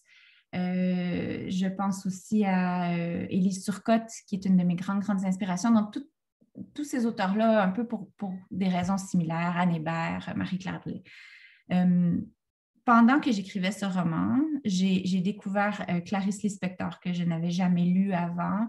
Et ça, ça a été, j'ai senti le même choc euh, littéraire avec elle.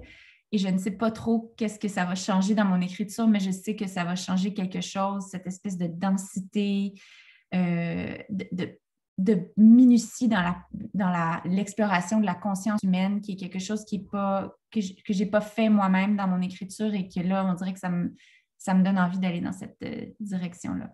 Voilà, je pourrais en nommer beaucoup d'autres, mais je vais m'arrêter ici. On a noté, on a noté. Euh, est-ce que vous nous feriez le plaisir de nous lire un, extrait euh, de l'avenir?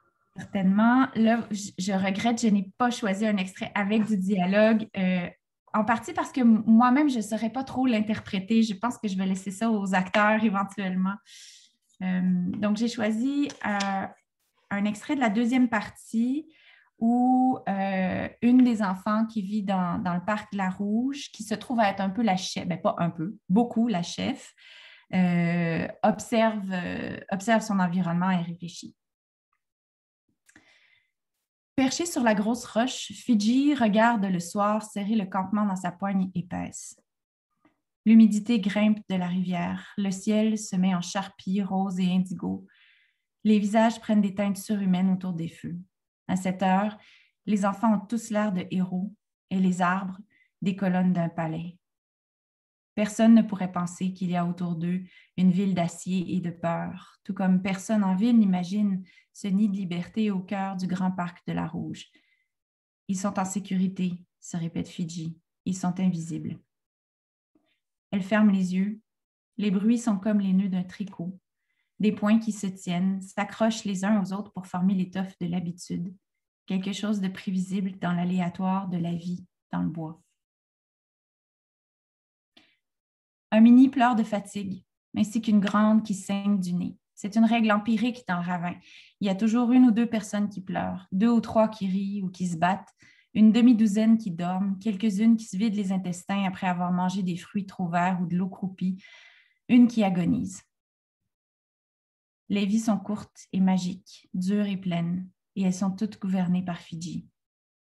Elle se répète son mantra. Ils sont en sécurité, ils sont invisibles. Elle s'y agrippe car après tout ce temps à la, tête du camp, deux choses la tiennent toujours avec toute la rectitude d'une épine dorsale, l'omnipotence et la responsabilité. Et plus la seconde pèse, plus la première grandit, comme deux charges s'égalisent pour éviter qu'un bateau chavire. Merci. Très beau passage. Sandra. Oui, mais justement, on vient de vous, entendre dans votre écriture euh, et, comme l'écriture est très belle et c'est ce qui me vraiment me transporte euh, dans, cette, lecture, euh, je me demandais comment vous travaillez toutes les formules, toutes les tournures en fait que vous créez, la juxtaposition inédite des mots là euh, les, analogies, les personnifications qui sont souvent très très fortes. Euh, est-ce que, ça vient euh, dans votre vie quotidienne et vous notez ça dans un petit carnet, comme on peut avoir parfois l'image hein, de certains écrivains ou écrivaine, et où est-ce que ça vient au fil de l'écriture du roman? C'est-à-dire avec voilà l'atmosphère que vous créez, les personnages, est-ce que ce sont les personnages et, et, les lieux qui vous les inspirent finalement au fil de l'écriture, ou est-ce que c'est il y a des choses que vous, vous, avez déjà trouvées bien avant le roman finalement que vous avez écrites? Non, on précise, pardon Catherine, mais je, rajoute quelque chose à, à, la question de Sandra, c'est que vous n'êtes jamais dans la démonstration. C'est extrêmement fluide en fait. On, sent que euh, ça coule très facilement et c'est jamais une démonstration pour prouver que vous écrivez euh, divinement bien. Non, c'est simplement, euh, j'ai l'impression que ça, ça, coule très facilement, en tout cas chez vous. Oui, puis en fait, je crois que c'est parce que ce n'est pas prémédité. Donc, je n'ai pas de calepin où je note des idées. J'en ai pas des idées. Euh, comme J'ai des idées sur mes romans, j'ai des idées sur l'intrigue, la façon de, construire certains personnages et tout. Ça, oui, je, vais les noter euh, euh, pendant que je suis en train de prendre une marche ou en train de faire la vaisselle ou quelque chose comme ça. mais des formulations, ça vient vraiment dans le moment. Et c'est un processus assez instinctif. Je dirais que je n'ai pas vraiment de technique ou de recette pour y arriver ça vient. Ce qui est un peu terrifiant, en fait, parce que des fois, je me dis, mais si ça vient de je ne sais où, ça peut peut-être s'arrêter un jour parce que je ne comprends pas trop à quoi ça tient, mais bon, pour l'instant, ça vient. Donc, euh, voilà. La modestie québécoise. non, ce n'est pas, pas, de la modestie, c'est vraiment, je n'ai pas plus d'explications que ça. Puis je pense que ça, ça tient justement au fait que je n'ai réfléchi pas trop. Je pense que si je m'arrêtais et que j'essayais de, faire survenir euh, certaines images ou certaines, certaines formulations, ça ne fonctionnerait pas. Donc, je, n'ai pas le choix que de me mettre dans un, dans un état un peu d'improvisation presque euh, pendant que j'écris. Mais je trouve justement qu'on ressent euh, ce côté instinctif dans l'écriture. Je trouve ça très intéressant en fait que vous le formuliez je avais pas pensé comme ça, mais oui, c'est euh, c'est comme ça, effectivement, qu'on doit le lire, sans doute. Ouais. Merci beaucoup. C'est aussi un roman sur le temps. Euh, d'ailleurs, dès l'épigraphe, euh, avec cette citation d'Evelyne de la Chenelière, que je ne connais pas, qui dit tout simplement, alors déjà, vous, vous, dédicacez le roman à vos enfants, mais ensuite, comme les mots dans la langue maternelle, comme les souvenirs dans la mémoire, comme les enfants dans l'enfance, on ne peut rien rattraper. Mm-hmm. Oui, mais je pense que c'est tout le roman qui tient dans une coquille de noix ici. Euh, au moment où j'ai écrit L'avenir, vous savez, à un moment donné, Gloria parle à Eunice, puis elle lui dit euh, J'ai toujours trouvé insupportable que le temps passe, que les choses changent, qu'on ne puisse pas revisiter. Juste aller revisiter une journée qu'on a passée avec une personne qui est plus là ou qui a grandi ou qui est différente aujourd'hui. Euh, j'ai vécu ça, moi. C'est de là, c'est moi qui lui ai mis mes mots dans la bouche à Gloria. J'ai vécu une, période où j'ai commencé, puis je pense que c'est le fait d'avoir des enfants parce que ça rend le passage du temps tellement plus visible et palpable. Et j'ai vécu une période où j'étais révoltée du fait que le temps passait, qu'on ne pouvait pas juste l'arrêter ou revenir en arrière. Ou... C'est pourtant bête, là, je veux c'est comme une des conditions les plus fondamentales de la vie humaine. Le temps passe, puis c'est comme ça. Euh, mais ça m'a, ça m'a forcé, euh, je me suis plongée dans une, longue réflexion sur mais qu'est-ce que c'est que ce temps-là, puis pourquoi certaines sociétés refusent l'idée de la linéarité du temps aussi, comment on peut imaginer un temps qui n'est pas linéaire? Et c'est comme ça que je me suis mise à explorer. Bon, c'est pour ça que j'ai un personnage d'agriculteur en réalité, parce que c'est une conception du temps qui est beaucoup plus cyclique. Euh, c'est pour ça que Gloria veut se donner une deuxième chance. Euh, elle remonte le temps quelque part en cherchant ses petites filles puis en cherchant à, leur venir en aide. Euh, c'est pour ça aussi que Gloria est tellement intéressée par euh, la voyance, les horoscopes, etc. Donc, chez chaque personnage, il y a ce jeu de projection, d'essayer d'entrevoir le futur, d'essayer de revenir vers le passé un jeu entre la linéarité la circularité du temps euh, et un désir peut-être de, c'est ça, d'avoir une deuxième chance de refaire les choses. Euh, j'ai essayé de tout, de tout brasser ça ensemble, euh, entre autres parce que cette question du temps, ben, elle est pour revenir à la question environnementale dont on parlait tout à l'heure, elle est cruciale en ce moment. On n'arrête pas de se faire dire qu'on est à court de temps, on n'a plus le temps, les, choses sont presque irrécupérables et tout, mais, mais si elles sont irrécupérables et qu'on est encore ici, ben, il, va, falloir trouver une façon de récupérer ou de vivre avec cette, nouvelle, ces nouveaux impératifs temporels-là. Il y a une phrase qui m'a marqué euh, notamment, c'est celle-ci, c'est euh, le monde croit qu'il n'y a rien de bon, ça fait que le bon se perd. Est-ce que vous, mmh euh, ça pourrait aussi résumer ce roman-là euh, véritablement en une phrase, alors avec ce langage euh, particulier, mais on comprend déjà où vous voulez aller avec cette phrase-là. Le monde pense qu'il n'y a rien de bon, puis c'est pour ça que le, bon se perd. Oui. Est-ce qu'on est trop négatif, et notamment en France, on est quand même les champions du monde, pour le coup, pour, pour râler, et en tout cas pour voir les choses peut-être du, du mauvais angle Est-ce que, c'est, c'est, est-ce que ça se joue peut-être là? Est-ce qu'on n'est pas assez optimiste sur l'avenir? je, pense, je, suis très intéressée par l'idée des prophéties autoréalisatrices, ce qu'on appelle en anglais les self-fulfilling prophecies. Donc, l'idée que, je ne sais pas, je crois, je crois que je vais tout, je, vais faire faillite, je vais tout perdre. Et puis, euh, ben, en croyant ça, je prends des mauvaises décisions qui m'amènent à tout perdre et à faire faillite. Ce n'est pas un très bon exemple, mais je pense que tout le monde, tout, le monde a déjà vu ça euh, autour de soi. Puis je, crois que c'est particulièrement crucial dans des cas comme ceux-ci. Euh, je peux reprendre l'exemple que j'avais tout à l'heure. un tremblement de terre survient dans ma ville tout le monde s'attend à ce que tous les autres se comportent en, barbares et essaient d'écraser leurs voisins pour aller chercher des ressources. Donc, tout le monde, d'office, se comporte comme si on était tous en guerre. Mais c'est certain que ça ne va pas bien se passer. Euh, si tout le monde se dit Ah, on, traverse un moment difficile, je sais qu'on va pouvoir compter les uns sur les autres, mais ça change complètement l'ambiance. Alors, ce qu'on croit se matérialise parce que c'est comme ça, c'est la façon dont on aborde la situation qui change tout. Euh, et, je crois que c'est crucial pour, des situations où justement la collaboration est requise. Euh, on est en urgence climatique, je peux me dire, il n'y a plus rien à faire, c'est fini, c'est foutu pour la planète, alors je ne fais plus rien et la planète est foutue. Ou je peux me dire, non, il n'est pas trop tard, il est encore temps, euh, il y a encore peut-être façon de sauver les meubles ou en tout cas de, d'atténuer les impacts, ben, du coup, on a peut-être une chance. Euh, je, pense que ça s'applique à une multitude de situations, puis, puis c'est partout. C'est partout dans le roman, en fait. C'est qu'est-ce que les uns croient au sujet des autres qui va informer comment ils vont se comporter et, et l'issue de la situation. Sandra, c'est vrai que c'est un roman, euh, en tout cas un roman euh, basé sur l'entraide. on est en tout cas dans ce, dans ce style. Sandra? Euh, oui, euh, je pense que même quand on n'a pas lu le roman, à vous, entendre, on comprend le, sens du titre.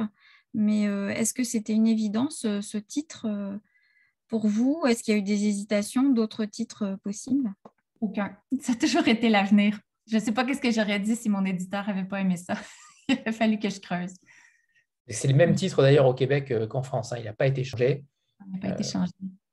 C'est un peu un clin d'œil. Donc, Léonard Cohen est cité ici. C'est un de mes artistes préférés. Euh, il est décédé pendant l'écriture du roman. Il y a, comme les fans le savent, euh, un petit album qui s'appelle The Future. Euh, et d'ailleurs, je crois que le roman va s'appeler The Future en anglais. Donc, c'était aussi un petit clin d'œil à, cette chanson, à cet album, puis à cet artiste que j'aime beaucoup. Et, Alors, et pour, Claire, pardon, pour Claire, il n'y avait pas de souci sur le titre non plus. Pardon, euh, Anthony. Ah non, euh, pour nous, il n'était pas question de le changer. Il faisait partie des choses que j'adorais sur ce livre. Euh, rien que le titre m'avait interpellée de toute façon. Donc, non, non, il n'en était pas question. j'ai perdu ce que j'ai perdu ma question. oui, par rapport au Québec, par rapport à la version anglaise, pardon. Euh, comment vous allez, euh, comment ça a été traduit justement ce langage particulier? Euh, Parce que là, pour le coup, il y aura peut-être moins de musicalité, en tout cas pour notre esprit, je ne sais pas, mais comment ça a été traduit? Vous avez eu sûrement un regard par sur, le, sur le texte, puisque vous êtes traductrice aussi. Donc, pour le coup, dites-moi tout. La traduction est magnifique. C'est une nouvelle traductrice, je n'avais jamais travaillé avec elle. Je viens tout juste, il y a deux semaines, euh, j'ai pu jeter un, Oh, je vois un chat! Euh, j'ai pu jeter un regard euh, sur la traduction. C'est juste splendide. cela dit, c'est certain qu'il y avait un problème à la base qui était mon roman est une histoire qui se passe en français dans une. Toute la transposition que j'ai faite de Détroit vers Fort Détroit, mais là, elle devient plus difficile en anglais parce que le texte est en anglais. Donc, il, fallait laisser des traces du français, ce que la traductrice a fait. Elle a beaucoup travaillé les élisions dont on parlait tout à l'heure. Donc, ces, personnages parlent beaucoup en tronquant des syllabes, en tronquant des mots, avec des apostrophes, comme, comme vous disiez tout à l'heure, Anthony. Euh, elle est allée chercher certains archaïsmes, certaines expressions, en fait, que moi, j'avais jamais entendu en anglais, donc des, mots plus rares.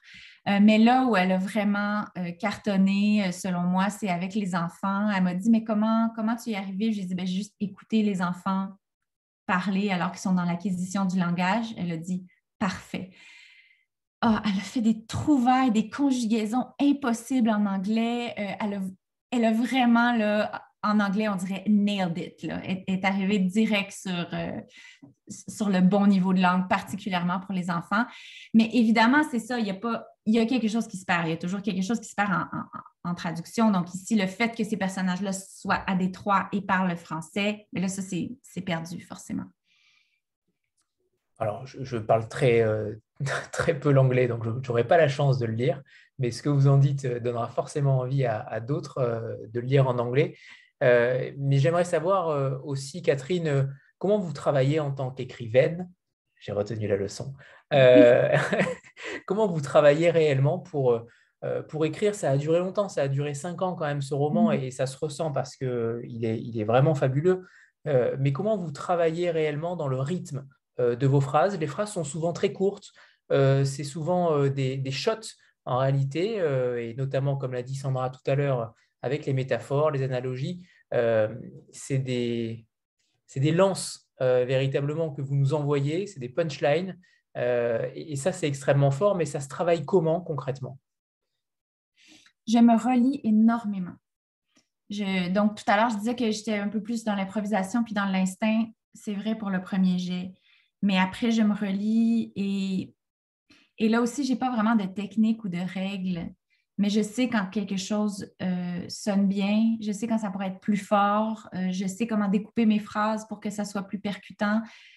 Je, pense que j'ai une idée très claire de l'effet que je veux euh, faire ressentir.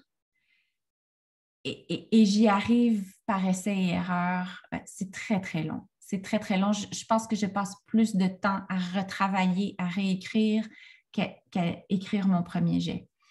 Euh, donc, c'est vraiment la vieille, euh, le vieil adage 100 fois sur le métier. C'est ça. Il n'y a, pas d'autre réponse que ça. Est-ce que votre métier d'éditrice euh, récent a, aidé aussi à retravailler ce roman? Est-ce que vous avez eu un œil nouveau, un œil neuf sur votre façon d'envisager votre texte par rapport au lecteur? Parce que vous avez, touché à, vous, avez, touché à tous les métiers de l'édition. donc, pour le coup, vous avez les différentes casquettes, les différents yeux pour voir ce qui pourrait potentiellement plaire à un lecteur? Je pense que c'est difficile d'avoir ce genre de recul-là sur soi. Moi, j'ai tendance à vouloir aller chercher beaucoup de lecteurs. Je veux beaucoup de, personnes différentes qui interviennent sur le texte euh, parce, que je veux avoir le plus de points de vue possible. Euh, par ailleurs, je n'étais pas tellement avancée encore dans mon métier d'éditrice. Je ne le pratiquais pas depuis tellement longtemps. Euh, reposez-moi la question quand on parlera de mon cinquième roman. Alors, ça tombe bien, ça tombe bien, puisque c'était ma prochaine question, justement, euh, le cinquième roman, euh, ou peut-être un autre texte. Est-ce que vous avez peut-être envie d'aller vers un autre genre littéraire Je vous vois très bien, par exemple, dans le théâtre. vous avez cette capacité à créer des dialogues extrêmement vifs. Euh, j'aimerais savoir si vous travaillez sur un autre texte, euh, puisque l'avenir est sorti en 2020, je crois, au Québec. Mhm. Euh, donc ça fait deux ans. je sais qu'à peu près, donc, on est sur entre trois et cinq ans pour écrire un nouveau roman. donc, est-ce que vous travaillez sur quelque chose de nouveau? Est-ce qu'il y a un texte qui potentiellement pourrait sortir en France? Peut-être chez Asphalt, vous allez peut-être vous le dire. Mais en tout cas, on en a parlé tout à l'heure avec Claire justement sur la possibilité de, publier vos textes en France, les anciens et notamment celui qui a reçu le prix France-Québec. mais on, s'en reparlera, Claire. ça me ferait plaisir d'en discuter. oui, il y a un cinquième roman qui, est en marche dans ma tête. Euh, je suis encore en phase d'exploration et de recherche. Je n'ai pas vraiment commencé, il n'y a presque rien d'écrit. Euh, on est encore beaucoup dans les questions de communauté, de, comment vivre en société de façon, de façon juste, etc. Je suis beaucoup là-dedans encore. Et encore une fois, c'est beaucoup d'idées en apparence disparates qui vont être comme coincés à, la même adresse. Je ne veux pas trop en parler, mais euh, tout ce que je peux dire, c'est que l'idée de base, c'est, je ne sais pas si tout le monde est familier avec le concept des poorhouse ou des workhouses qui ont existé euh, en Angleterre euh, pendant plusieurs siècles, jusqu'au début du 20e. Donc, des, en fait, des institutions où, on, on, enfermait les pauvres, on les mettait aux travaux forcés ou on les hébergeait, etc. Donc, j'imagine une version contemporaine, modernisée de ces institutions-là à Montréal. Euh, et c'est ça, ça, le point de départ. Mais je ne suis pas très avancée. Et une des raisons de ça, c'est que c'est ça, je, fais beaucoup d'autres choses en même temps. Et là, je commence tranquillement et modestement euh, à euh, m'intéresser et à pratiquer l'écriture scénaristique. Donc, vous n'étiez pas trop loin avec, avec le théâtre, Anthony. il y a notamment une adaptation en, série télé qui est en cours pour l'avenir. Euh, et, ça, j'essaie de, j'essaie de mettre la main à la pâte là-dessus. Puis j'ai, d'autres projets aussi qui sont, qui sont pas liés à aucun livre que, que j'ai écrit. Euh, donc, j'ai beaucoup de projets en même temps et c'est pour ça que je crois que ça va être long, le, quatrième, le cinquième, euh, malheureusement. moi, je voudrais que les journées durent 48 heures au lieu de 24, puis je, je serais capable de tout faire à ce moment-là. C'est une sacrée nouvelle que l'avenir soit adapté en série télé. Est-ce que ça sera euh, au Québec? Est-ce que ça sera en France ou totalement euh, international? Ça sera au Québec. Euh, c'est encore à ses premiers balbutiements, mais c'est l'initiative en fait d'une cinéaste que j'aime beaucoup, dont je ne suis pas certaine si elle est très connue en France. Elle s'appelle Anaïs Barbeau-Lavalette, une, excellente cinéaste québécoise qui en est à son peut-être, euh, je ne sais pas, troisième, quatrième, cinquième long métrage. Euh, voilà, donc c'est son initiative à elle et, parce que c'est elle, je sais que ça va, être, beau, ça va être original.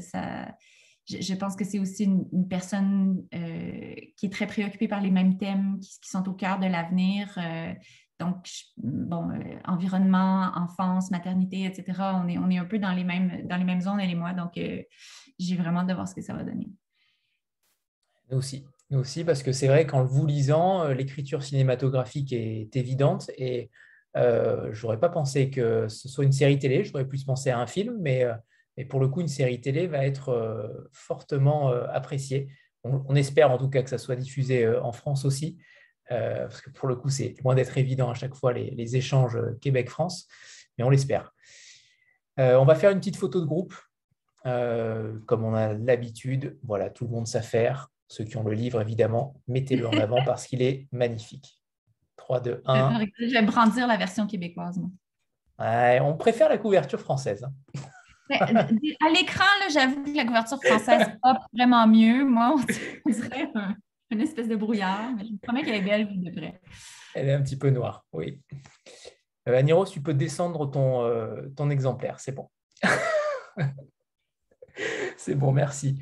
Euh, Catherine et, Claire, il est temps de, vous remercier. Merci infiniment pour euh, cette rencontre qui a ajouté un plus à la lecture du roman. Je vous conseille vivement de lire L'avenir, et vivement.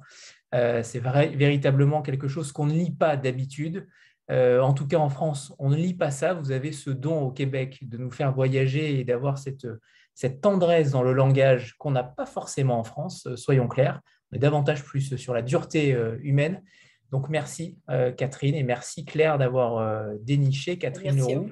On a véritablement hâte qu'elle continue dans cette voie-là et on vous recevra avec grand plaisir une prochaine fois parce que personnellement, j'adore ce que vous faites. Voilà.